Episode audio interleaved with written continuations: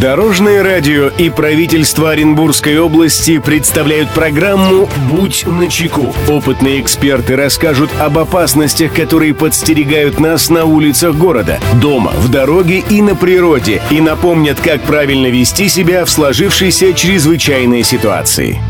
Приветствую всех, кто в пути. С вами Андрей Зайцев, и мы заботимся о вашей безопасности. «Будь начеку».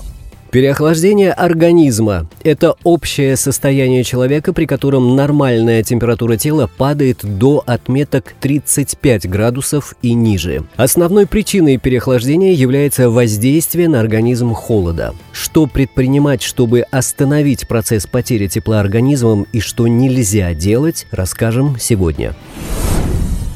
Здравствуйте, Дорожное радио. Мы с мужем хотели бы попросить вас напомнить всем жителям города и области, что нужно делать, если вы встретили человека, у которого налицо явные признаки переохлаждения. Предупрежден, значит вооружен. Спасибо, Дорожное радио.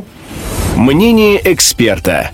Эту проблему прокомментирует руководитель пресс-службы Главного управления МЧС России по Оренбургской области Татьяна Самойлова.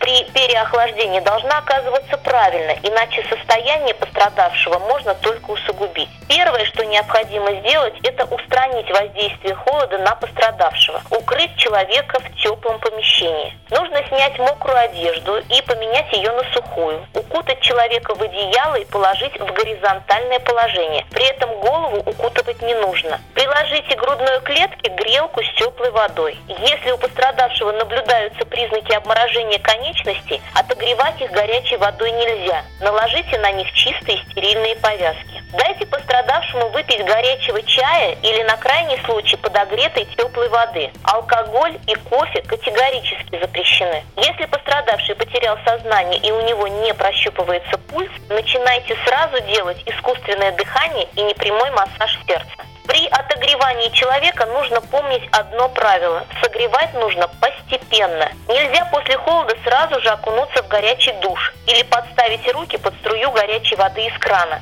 Резкий перепад температуры с холодного на горячее способствует повреждению капилляров, что может вызвать внутреннее кровоизлияние и другие опасные осложнения. И не забудьте обязательно обратиться за медицинской помощью.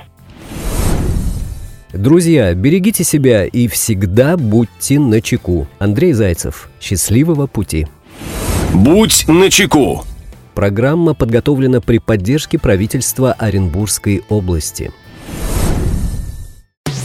Дорожное радио и правительство Оренбургской области представляют программу «Будь начеку». Опытные эксперты расскажут об опасностях, которые подстерегают нас на улицах города, дома, в дороге и на природе, и напомнят, как правильно вести себя в сложившейся чрезвычайной ситуации.